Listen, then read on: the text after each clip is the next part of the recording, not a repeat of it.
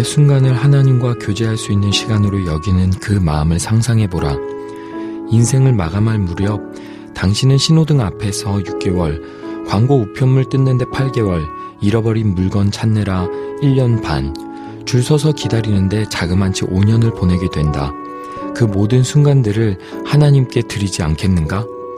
수시로 짤막하게 기도하며 하나님을 생각하면 평범한 것들이 비범한 것으로 바뀐다. 아버지 감사합니다.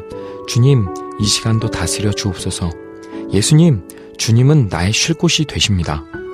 이런 짤막한 말에 출퇴근 시간이 순례의 길로 바뀐다. 너무 멋지지 않습니까? 이렇게 살아보지 않으시겠습니까? 오늘 믿음의 책방 문을 열겠습니다.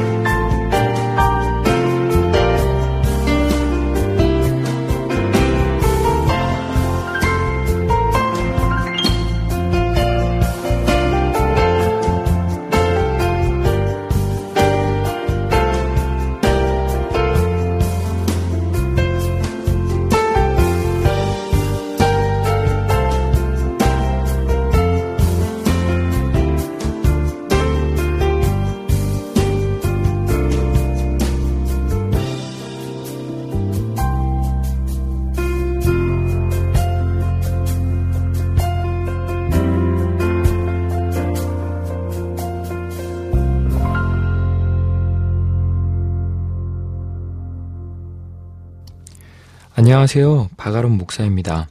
오늘 처음 들으신 곡은 앤더스 위크의 나의 사랑하는 자의 목소리였습니다. 어떻게 한 주는 잘 보내셨습니까? 오늘은 믿음의 책방 다섯 번째 시간입니다. 하나님께서는 당신을 사랑하십니다. 왜 뜬금없이 이런 인사냐고요? 진짜 하나님께서 여러분을 사랑하시기 때문입니다. 그리고 그 사랑은 여러분의 상황이나 여건과는 전혀 상관없는 사랑입니다. 이것이 오늘 제가 읽을 책의 주제입니다. 제가 오늘 들고 온 책은요, 예수님처럼이라는 책인데요. 이 책이 바로 그 사랑을 말하고 있기 때문입니다. 하지만 단서도 있습니다. 하나님은 당신을 있는 그대로 사랑하신다. 그러나 그대로 두시지는 않는다. 당신이 변화되기를 원하신다. 이것이 바로 이 책의 소제목이거든요. 책의 저자 맥스 루케이도는 미국에서만 1,500만 부 이상의 판매 기록을 가진 미국 기독교 출판계 최고의 베스트셀러 작가이자 설교가이자 목사입니다. 세 번이나 올해 기독교 책의 저자로 선정되었습니다. 성경이 말하는 내용을 가장 독특하고 상상력 넘치는 우화로 풀어내는 필력이 더할 나위 없이 탁월하다는 평이 오히려 부족한 만능 지필가, 동화작가, 영성 넘치는 설교자입니다. 그는 재미있는 농담, 진지한 기도, 숙련된 설교, 교묘한 말재주에 탁월한 재능이 있다고 평가되고 있어요. 그 중에서도 제가 오늘 읽어드릴 예수님처럼요, 그의 책 중에서도 가장 많이 사랑받은 책입니다. 혹시 제자훈련이라고 들어보셨습니까? 대부분의 교회에서 양육하는 그 제자훈련의 필수 교재가 바로 이 책 예수님처럼입니다. 그만큼 중요하고 그만큼 유명한 책, 그리고 너무 좋은데 잘 읽어보지 않은 책, 그래서 들고 왔습니다. 오늘 함께 만나볼까요? 준비되셨나요? 예수님처럼 시작합니다.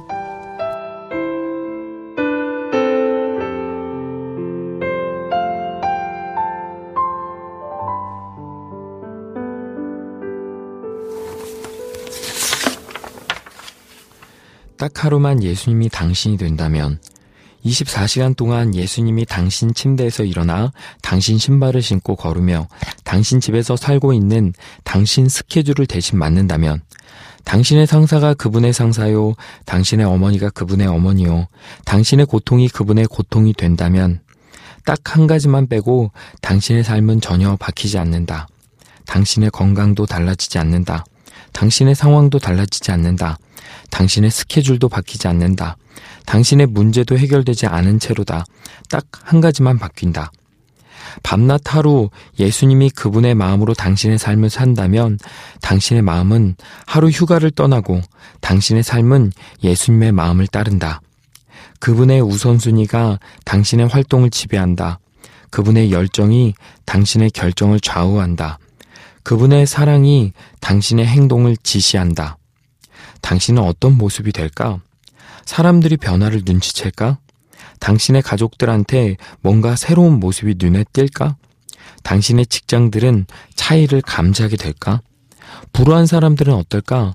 당신은 그들을 똑같이 대할까? 당신의 친구들은 당신에게서 더 많은 기쁨을 보게 될까? 당신의 적들은 당신의 마음보다 그리스도의 마음에서 더 많은 자비를 얻게 될까? 그리고 당신은 어떻게 될까? 기분은 어떨까? 스트레스 수준은 어떻게 달라질까? 감정 변화는, 성질은, 잠은 더 자게 될까? 석양을 보는 눈이 달라질까? 죽음이 달라 보일까? 세금이 달라 보일까? 필요한 진통제나 진정제의 양이 줄어들 수도 있을까? 교통체증에 대한 반응은 어떨까? 이거야말로 진짜 신경을 건드리는 문제로군. 전에 무섭던 것이 여전히 무서울까? 그보다도 전에 하던 일을 여전히 하고 있을까? 다음 24시간 동안 하려고 계획했던 일을 여전히 하게 될까? 잠시 멈추고 당신의 스케줄을 생각해보라. 의무, 계약, 외출, 약속을 따져보라. 예수님이 내 마음을 넘겨받으면 달라질 것이 있을까? 조금만 더 계속해보자. 당신의 삶을 주도하시는 예수님의 모습이 선명히 잡힐 때까지 상상의 렌즈를 조정하라. 그리고 셔터를 눌러 그 이미지를 찍어두라. 거기 보이는 모습이 바로 하나님이 원하시는 모습이다. 하나님은 당신이 그리스도 예수의 마음을 품기를 원하신다. 당신을 향한 그분의 계획은 새롭게 변화된 마음이다. 당신이 차라면 하나님은 엔진을 관할하려 하실 것이다. 당신이 컴퓨터라면 하나님은 소프트웨어와 하드 드라이브를 주관하실 것이다. 당신이 비행기라면 하나님은 조종석에 앉으실 것이다. 그러나 당신이 사람이기에 하나님은 당신의 마음을 변화시키기 원하신다. 오직 심령으로 새롭게 되어 하나님을 따라 의와 진리의 거룩함으로 지으심을 받은 새 사람을 입으라. 하나님은 당신이 예수님처럼 되기 원하신다. 하나님은 당신이 예수님의 마음을 품기 원하신다. 여기서 한 가지 모험을 하려 한다. 커다란 진리를 몇 마디로 요약하는 것은 위험한 일이지만 그래도 해보려 한다. 우리 각 사람을 향한 하나님의 열망을 한두 문장에 담을 수 있다면 아마도 이런 내용이 될 것이다. 하나님은 당신을 있는 그대로 사랑하신다. 그러나 그대로 두시지는 않는다. 하나님은 당신이 예수님처럼 되기 원하신다. 하나님은 당신을 있는 그대로 사랑하신다. 믿음이 커지면 하나님의 사랑도 더 커질 줄 생각한다면 그것은 오산이다. 묵상이 깊어지면 하나님의 사랑도 더 깊어질 줄 생각한다면 그 또한 오해다. 하나님의 사랑을 인간의 사랑과 혼동하지 말라. 잘할 때는 후해졌다. 실수하면 줄어드는 것이 사람의 사랑이다. 하나님의 사랑은 그렇지 않다. 하나님은 당신을 있는 그대로 사랑하신다. 아내가 가장 좋아하는 저자의 말을 인용한다. 하나님의 사랑은 끝없는 사랑이다. 영원히 우리가 그분을 상대하지 않아도 무시해도 퇴짜를 놓아도 멸시해도 불순종해도 그분은 변하시지 않는다. 우리의 악이 그분의 사랑을 줄어들게 할 수 없다. 우리의 선이 그분의 사랑을 더 커지게 할 수도 없다. 하나님의 사랑은 우매하다고 잃는 것도 아니고 믿음으로 얻어내는 것도 아니다. 하나님은 우리가 실패한다고 덜 사랑하시고 성공한다고 더 사랑하시지 않는다. 하나님의 사랑은 끝없는 사랑이다. 하나님은 당신을 있는 그대로 사랑하신다. 그러나 그대로 두시지는 않는다. 딸 제나가 걸음마쟁이였을 때 나는 딸아이를 우리 아파트에서 멀지 않은 공원에 데리고 가곤 했다. 하루는 딸아이가 모래밭에서 놀고 있는데 아이스크림 장수가 왔다. 하나 사서 주려고 돌아서니 제 나의 입속이 온통 모래였다. 내가 맛있는 걸 넣어주려고 했던 곳에 딸아이는 흙을 잔뜩 넣었던 것이다. 입속에 흙을 넣은 딸아이를 나는 사랑했을까? 두말하면 잔소리다. 입속에 흙이 있다고 내 딸의 자격이 미달했을까? 말도 안 된다. 입속에 흙을 물고 있도록 계속 그대로 두었을까? 천만의 말씀. 나는 딸을 있는 그대로 사랑했다. 그러나 그대로 둘 수 없었다. 음료수대에 안고 가서 입을 씻어 주었다. 왜? 사랑하기 때문에. 하나님도 우리에게 똑같이 하신다. 그분은 우리를 샘으로 안고 가신다. 얘야, 흙을 뱉어라. 우리 아버지는 타이르신다. 나한테 더 좋은 게 있단다. 그렇게 그분은 우리의 오물을 씻어주신다. 부도덕, 부정직, 편견, 원한, 탐욕을 우리는 씻는 게 즐겁지 않다. 심지어 어떤 때는 아이스크림 대신 흙을 선택하기도 한다. 내가 먹고 싶으면 흙도 먹을 수 있어. 입을 내밀며 큰 소리친다. 맞는 말이다. 우린 그럴 수 있다. 그러나 흙을 먹으면 우리만 손해다. 하나님은 더 좋은 것을 들고 계신다. 그분은 우리가 예수님처럼 되기 원하신다. 기쁜 소식 아닌가? 당신의 현 성격은 영영 굳어진 게 아니다. 불평, 불만은 당신의 운명이 아니다. 당신은 새로 빚어질 수 있다. 평생을 허구한 날 걱정만 하며 살았다 해도 남은 인생은 걱정하지 않아도 된다. 날 때부터 고집쟁이였다면 고집쟁이로 죽을 필요는 없다. 사람은 변화되지 않는다는 생각을 우리는 어디서 배운 것일까? 걱정 많은 건 내 천성이야. 난 평생 비관만 하며 살 거야. 그게 나야. 나의 성질이 못됐어. 그런 행동은 나도 어쩔 수 없어. 이런 말은 다 어디서 나온 것일까? 도대체 누가 그러던가? 자신의 몸에 대해서 똑같이 말할 참인가? 부러진 다리는 내 본연의 모습이야. 그냥 놔둘 수밖에 없어. 말도 안 된다. 우리는 몸에 고장이 생기면 도움을 구한다. 마음에도 똑같아야 하지 않는가? 비뚤어진 태도에 대해서 도움을 구해야 하지 않는가? 이기적인 언사에는 치료를 청할 수 없단 말인가? 아니다. 가능한 일이다. 예수님은 우리 마음을 바꿔주실 수 있다. 그분은 우리가 그분의 마음을 품기 원하신다. 이보다 더 좋은 선물을 상상할 수 있는가? 예수님의 마음은 순결했다. 무리의 흠모를 받으셨지만 그분은 검소한 삶으로 족하셨다. 여자들의 공개를 받았으나 불순한 생각으로 욕 들으신 일 없었다. 자신의 피조물에게 능욕당하셨지만 그들이 자비를 빌기도 전에 이미 용서를 베푸셨다. 예수님과 3년 반을 함께 다닌 베드로는 그분을 흠없고 점없는 어린 양으로 묘사했다. 같은 기간을 예수님과 함께 보낸 요한도 그에게는 죄가 없다고 결론 지었다. 예수님의 마음은 평안했다. 제자들은 무리를 먹일 일에 안달했으나 예수님은 그렇지 않았다. 그분은 문제로 인해 하나님께 감사했다. 제자들은 폭풍 중에 겁에 질려 소리쳤으나 예수님은 그렇지 않았다. 그분은 그 속에서도 주무셨다. 베드로는 검을 뽑아 병사들에게 맞섰지만 예수님은 그렇지 않았다. 그분은 손을 들어 치유해 주셨다. 그분의 마음은 늘 평안했다. 제자들에게 버림받자 예수님이 시무룩해져 집에 가셨던가? 베드로가 부인하자 노발대발 하셨던가? 병사들이 얼굴에 침을 뱉자 도로 그들의 얼굴에 불을 뿜어내셨던가? 천만 부당한 일이다. 그분은 침착하셨다. 그분은 그들을 용서하셨다. 절대 복수심에 사로잡히지 않으셨다. 그분은 또한 위로부터 주어진 소명 외에 어떤 다른 것에도 이끌려 다니지 않으셨다. 그분의 마음은 목표가 분명했다. 대부분의 인생들은 특별한 목표도 없고 성취도 없다. 예수님은 한 가지 목표가 있었다. 인류를 죄에서 구원하는 것이었다. 그분은 자신의 삶을 한 문장으로 요약할 수 있었다. 인자에 온 것은 잃어버린 자를 찾아 구원하려 함이니라. 이 사명에 철저히 초점을 맞추고 사셨기 때문에 그분은 내 때가 아직 이르지 못하였다고 말할 때와 다 이루었다고 말할 때를 분명히 아셨다. 그러나 즐거운 마음을 잃을 만큼 목표에 찌들어 사시지는 않았다. 오히려 정반대이다. 그분의 생각은 얼마나 즐거우셨던가 아이들은 예수님을 좋아하지 않을 수 없었다. 그분은 백합화에서 아름다움을, 예배에서 기쁨을, 문제에서 가능성을 찾을 줄 아셨다. 병자들 무리와 며칠씩을 보내고서도 여전히 그들을 향해 안타까운 마음을 품으셨다. 30년 넘는 시간을 우리 죄악의 오물과 진창 속을 헤집고 다니셨지만 여전히 우리 안에서 아름다움을 보셨고 우리 잘못을 위해 죽으셨다. 그러나 그리스도의 성품 중 단연 앞권은 이것이다. 그분의 마음은 신령했다. 그분의 생각은 아버지와의 친밀한 관계를 잘 보여주었다. 그분은 내가 아버지 안에 있고 아버지께서 내 안에 계시다고 말씀하셨다. 그분의 최초에 기록된 설교는 이 말로 시작된다. 주의 성령이 내게 임하셨으니 그분은 성령에게 이끌리셨고 성령의 충만함을 입으셨다. 그분은 성령의 권능으로 광야에서 돌아오셨다. 예수님은 하나님의 지시를 받아 사셨다. 예배 참석은 그분의 습관이었고 성경 암송은 그분의 관행이었다. 누가는 말한다. 예수께서 물러가사 한적한 곳에서 기도하시니라.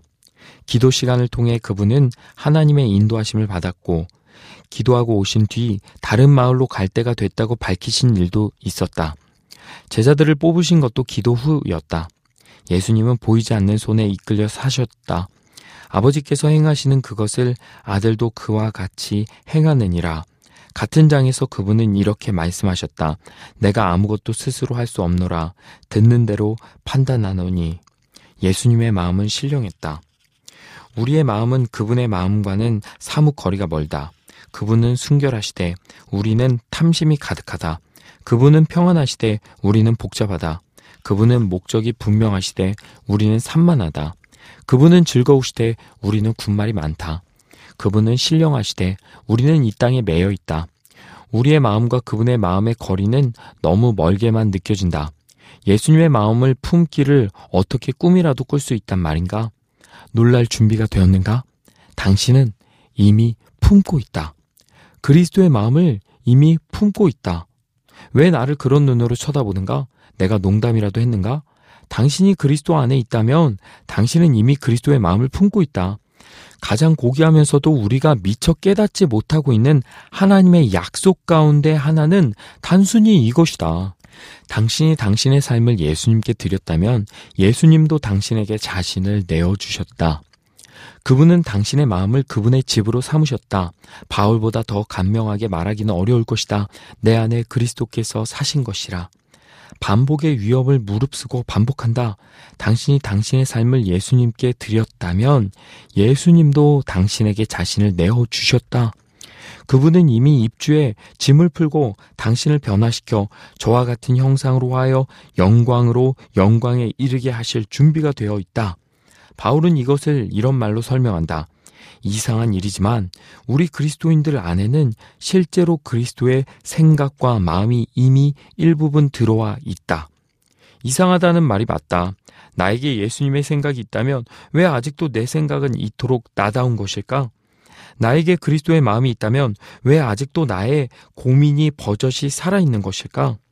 예수님께서 내 안에 거하시는데 왜 나는 아직도 교통체증에 진저리를 치는 것일까? 100여 년 전 아일랜드 해변에 작은 집 한 채를 갖고 있었던 한 여자의 이야기에 그 답을 일부 찾을 수 있다. 여자는 아주 부자이면서 아주 검소했다. 여자가 자기 집에 1착으로 전기를 들여놓겠다고 하자 사람들은 놀랐다. 전기를 가설한 지 몇 주나 지나 계량기 검침원이 찾아왔다. 검침원이 전기가 잘 들어오고 있는지 묻자 여자는 그렇다고 했다. 검침원이 말했다. 어떻게 된 일인지 영문을 모르겠네요. 부인의 계량기는 거의 제자리 걸음입니다. 전기를 쓰고 계신 겁니까? 물론이죠. 여자가 말했다. 저녁마다 해가 지면 촛불 붙이는데 필요한 시간만큼 전기불을 켜지요. 그리고 꺼버려요.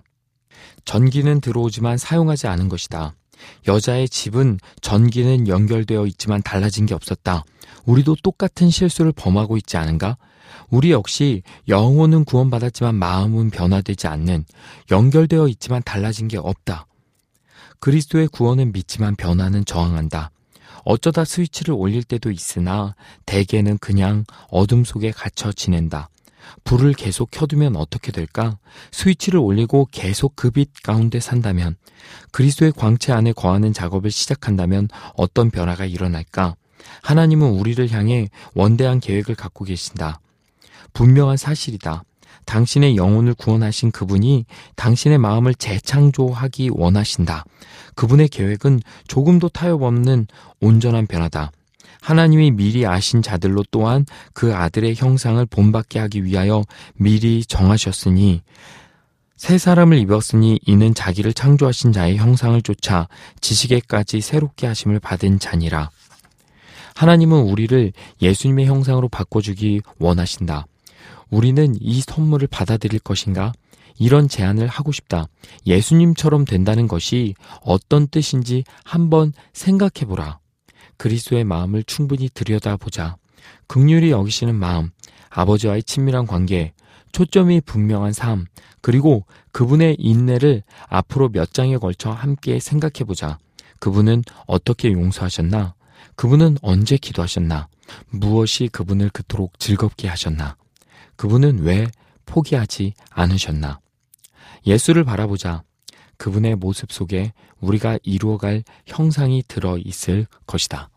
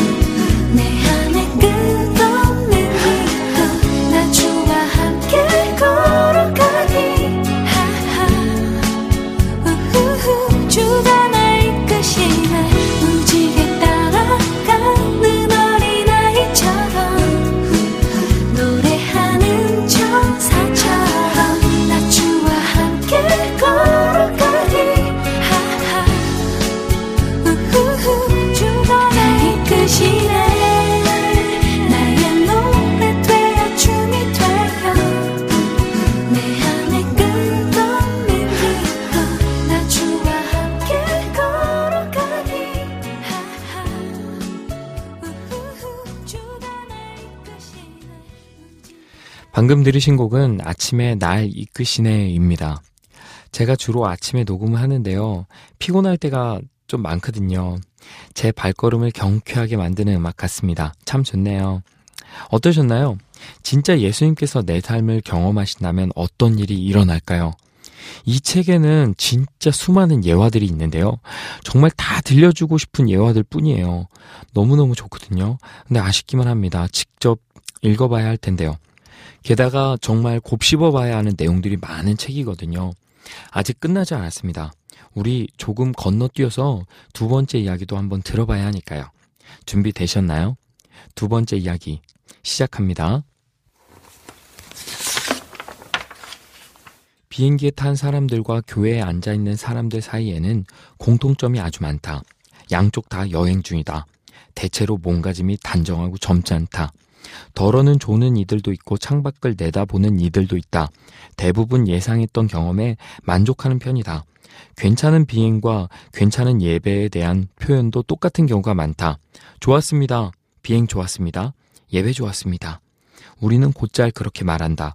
나갈 때 모습도 들어올 때와 똑같다. 그리고 다음번에도 기꺼이 다시 찾는다.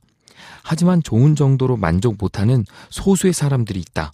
그 이상의 뭔가를 바라는 이들이다. 방금 막 내 곁을 지나간 소년이 그랬다. 얼굴을 보기 전 말소리부터 들렸다. 나는 이미 자리를 잡은 후였는데 입구 쪽에서 소년이 일행에게 이렇게 물었다. 정말 조종사를 만나게 해줄까요?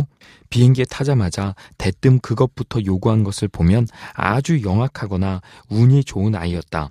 그 질문은 조종석까지 흘러 들어가 결국 조종사가 몸을 내밀고 묻기에 이르렀다. 나를 찾는 아이가 있다고? 저요! 마치 2학년 담임 선생님에게 대답이라도 하듯 소년의 손이 번쩍 올라갔다. 그래? 그럼 들어와.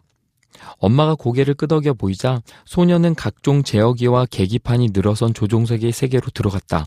그리고 몇 분 뒤 휘둥그레진 눈으로 감탄을 바라며 나왔다. 와, 이 비행기 타기 정말 잘했다. 어느 누구의 얼굴에도 그런 경의는 보이지 않았다. 궁금해서 유심히 살펴보았다. 소년의 호기심이 내 호기심을 자극해 다른 승객들의 얼굴을 자세히 보았으나 그런 열정은 어디서도 찾을 수 없었다. 대체로 만족의 표정을 지었을 뿐이다.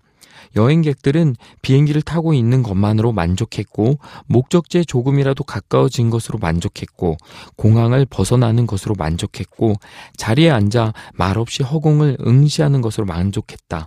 약간의 예외도 있었다. 밀짚 모자를 쓰고 해수욕 가방을 든 대여섯 명의 중년 여인들은 만족한 표정이 아니라 자뭇 흥분된 표정이었다. 통로를 지날 때도 내내 깔깔거리며 웃었다.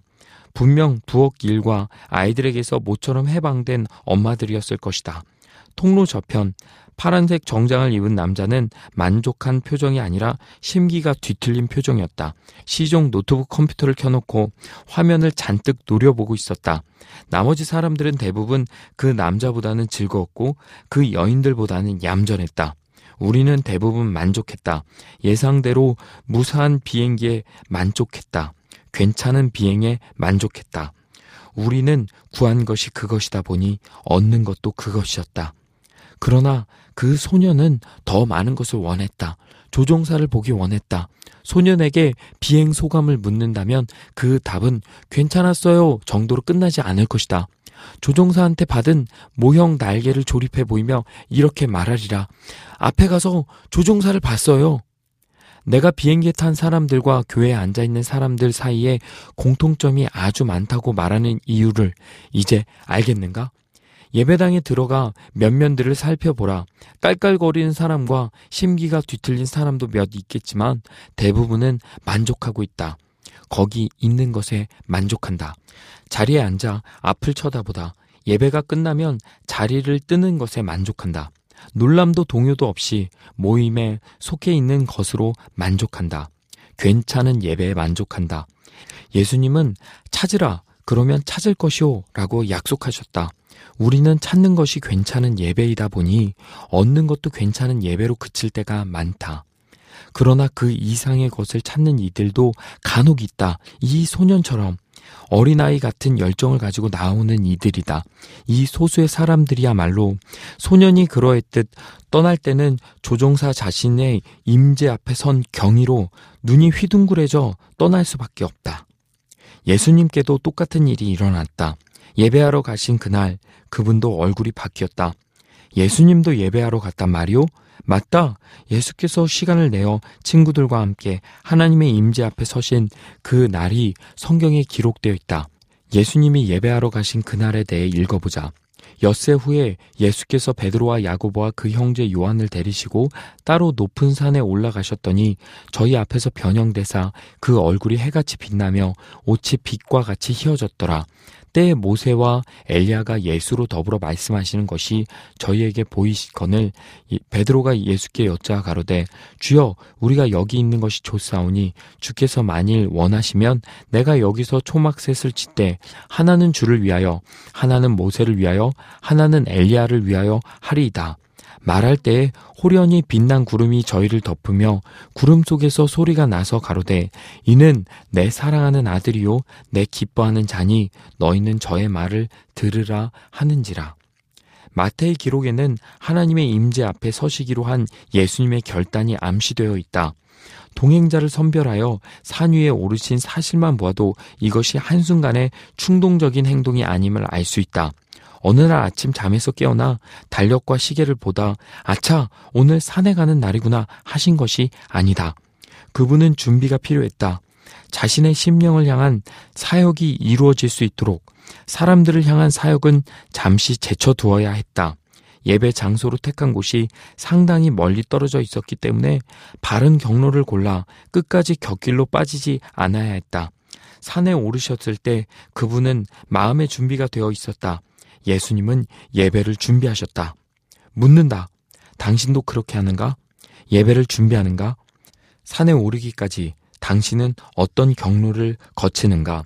엉뚱한 질문 같을 수 있으나 그저 눈 비비고 일어나 생각 없이 예배당에 가 앉는 이들도 많이 있다. 서글프게도 우리는 하나님을 만나는 일에 진지함이 없다. 대통령을 만난다 해도 그렇게 천연덕스러울까? 주일 아침 백악관 조찬에 초대되었다고 생각해보라. 토요일 밤을 어떻게 보낼까? 준비하지 않을까? 생각을 정리하지 않을까? 질문과 진정사항을 미리 찾아두지 않을까? 당연히 그럴 것이다. 거룩하신 하나님을 만나는데 그보다 준비를 덜 해서야 되겠는가? 준비된 모습으로 예배에 나올 것을 당부하고 싶다. 기도하고 오라. 그래야 도착해서도 준비된 상태로 기도할 수 있다. 충분히 자고 오라. 그래야 도착해서도 깨어 있을 수 있다. 말씀을 읽고 오라. 그래야 예배 드릴 때 마음밭이 부드러워진다. 갈급한 마음으로 오라. 자원하는 심령으로 오라. 말씀 주실 하나님께 기대를 품고 오라. 문간에 들어설 때라도 물으며 나오라.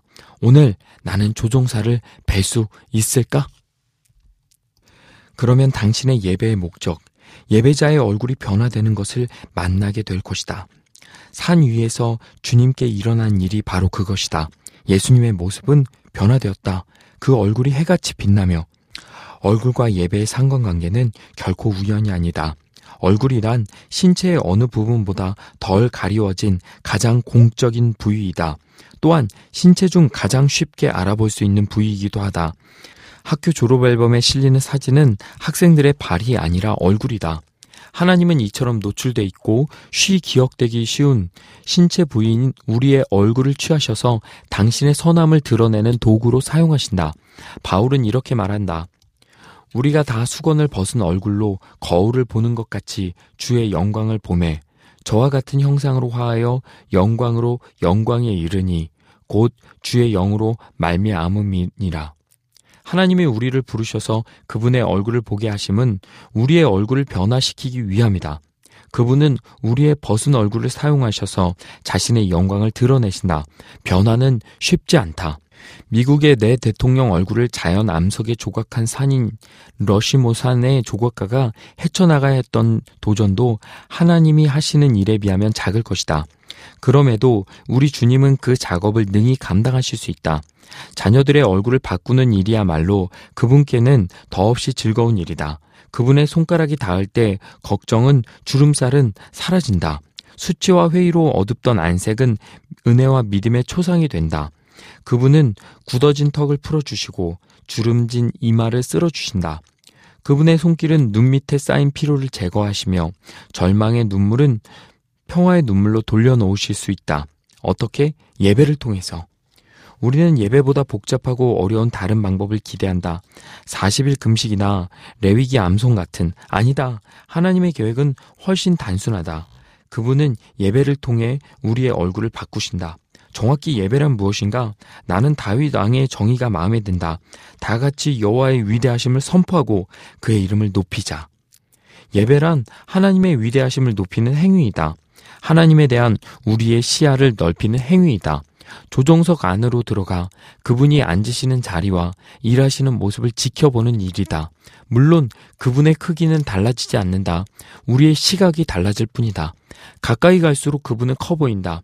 우리에게 필요한 것이 바로 이것 아닌가? 하나님을 크게 보는 것.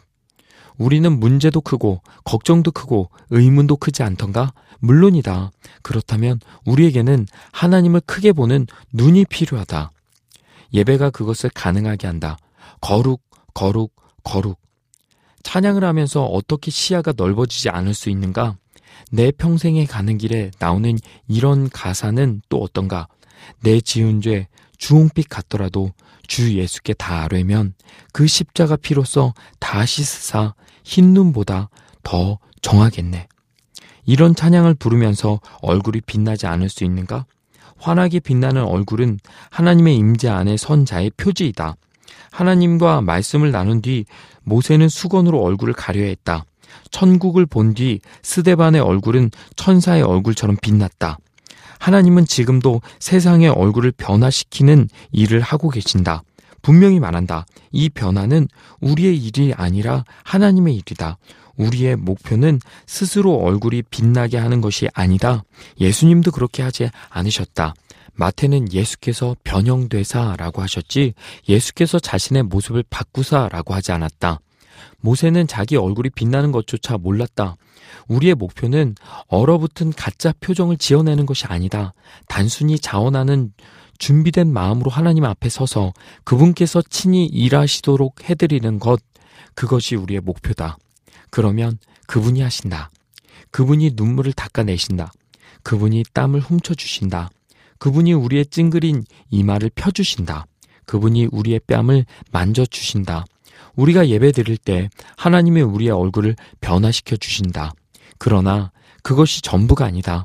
하나님은 예배하는 자의 얼굴만 바꿔주시는 것이 아니라 예배하는 우리를 보는 사람들까지 변화시켜 주신다. 조종사를 본 그 소년을 생각해보라. 소년의 열정은 나를 자극시켰다. 나 또한 조종사를 보고 싶었다. 우리가 준비된 마음으로 예배하러 올 때도 똑같은 현상이 벌어진다. 바울은 고린도 교인들에게 믿지 않는 자가 들어와 그 마음에 숨은 일이 드러나게 되므로 엎드려 하나님께 경배하며 하나님이 참으로 너희 가운데 계시다 전파하게 될 정도로 확실한 예배를 드리라고 말했다. 다윗은 정직한 예배가 갖는 전도의 위력을 이렇게 표현했다. 새 노래 곧 우리 하나님께 올릴 찬송을 내 입에 두셨으니 많은 사람이 보고 두려워하여 여호와를 의지하리로다. 당신 진정으로 드리는 예배는 그대로 선교의 힘을 바란다. 믿지 않는 자들에게 예배하는 당신의 뜨거운 음성을 듣게 하고 진지한 얼굴을 보게 하라. 그들이 변화될 것이다. 베드로도 그랬다. 예수님의 예배를 본 베드로는 이렇게 말했다. 주여, 우리가 여기 있는 것이 좋사오니 주께서 만일 원하시면 내가 여기서 초막 셋을 짓되 하나는 주를 위하여 하나는 모세를 위하여 하나는 엘리야를 위하여 하리이다. 마가는 베드로가 무서워했다고 말했다고 했고 누가는 부지 중에 말했다고 했다. 이유야 어찌됐든 최소한 말한 것만은 분명하다. 베드로는 하나님께 뭔가를 해드리고 싶었다. 하나님이 초막이 아니라 마음을 원하신다는 사실을 몰랐지만 적어도 마음이 감동되어 뭔가를 드리고 싶었다. 왜? 그리스도의 변화된 얼굴을 보았기 때문이다. 오늘 교회에서도 똑같은 일이 벌어진다. 우리가 하나님께 중심의 찬양을 드리는 것을 볼 때, 우리의 예배를 들을 때, 사람들은 마음의 감동을 받는다. 조종사가 보고 싶어진다. 우리의 불꽃이 그들의 메마른 심령에 불씨를 붙여주는 것이다. 브라질에서 이와 비슷한 일을 경험한 일이 있다. 우리 집은 세계 최대의 축구 경기장에서 불과 몇 블럭밖에 떨어져 있지 않았다. 최소한 일주일에 한 번 마라카나 경기장은 열광하는 축구 팬들로 발 디딜 틈이 없었다. 처음만 해도 나는 그들 중에 끼어 있지 않았으나 그들의 열의에는 전염성이 있었다. 도대체 뭐길래 그렇게 열광하는지 보고 싶었다. 리우데자네이루를 떠날 즈음에는 나도 축구 회심자가 되어 온 무리와 함께 소리칠 수 있었다. 불신 방문객들이 예배당에서 일어나는 일들을 모두 다 이해할 수는 없을 것이다. 노래의 뜻이나 성찬의 의미를 모를 수도 있다. 그러나 기쁨만은 분명히 알아볼 수 있다. 당신의 변화된 얼굴을 볼 때 그들도 하나님의 얼굴이 보고 싶어질지도 모른다. 그 반대도 똑같이 맞는 말일까? 방문객이 당신의 얼굴에서 지루한 기색을 본다면 어떻게 될까? 다른 사람들은 예배하고 있는데 당신은 얼굴을 찌푸리고 있다면 다른 사람들은 하나님의 임재 안에 있는데 당신은 자신의 작은 세계 안에 있다면 다른 사람들은 하나님의 얼굴을 구하고 있는데 당신은 손목시계의 얼굴을 구하고 있다면 좀 더 개인 차원으로 파고들어 보자. 부모들이여 당신의 예배에서 자녀들이 무엇을 배우고 있는가? 농구 경기를 보러 갈 때와 똑같은 흥분을 자녀들이 보고 있는가? 휴가를 준비하듯 예배를 준비하는 모습을 자녀들이 보고 있는가? 하늘 아버지의 얼굴을 구하며 한시 바삐 도착하고 싶어 하는 마음을 자녀들이 보고 있는가? 아니면 들어올 때나 떠날 때나 변함없이 만족하는 모습만 보고 있는가? 자녀들은 보고 있다. 정말이다. 지켜보고 있다. 당신은 예배의 주인 마음으로 교회에 오는가? 우리 주님은 그러셨다. 당신도 예수님처럼 되라고 당부하고 싶다. 준비된 마음으로 예배에 임하라. 하나님이 예배를 통해 당신의 얼굴을 바꾸시게 하라. 예배의 위력을 드러내라. 무엇보다도 조종사의 얼굴을 구하라. 그 소년이 그랬다. 조종사를 찾은 덕에 변화된 얼굴로 떠났다. 날개를 얻어 떠났다. 당신도 그렇게 될 수 있다.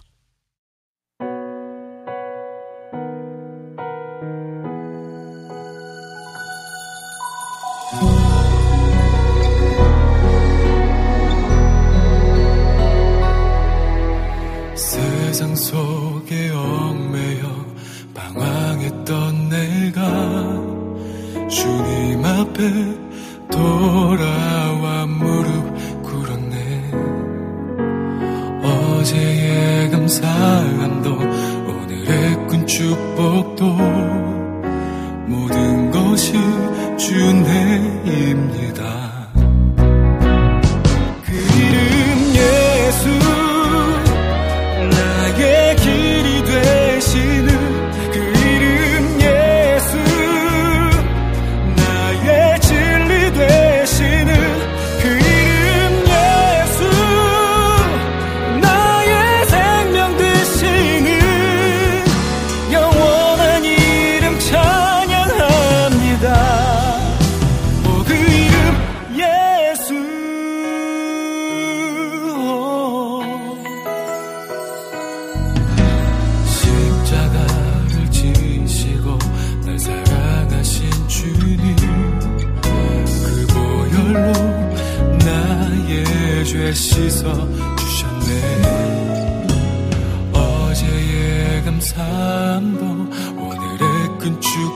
cantor.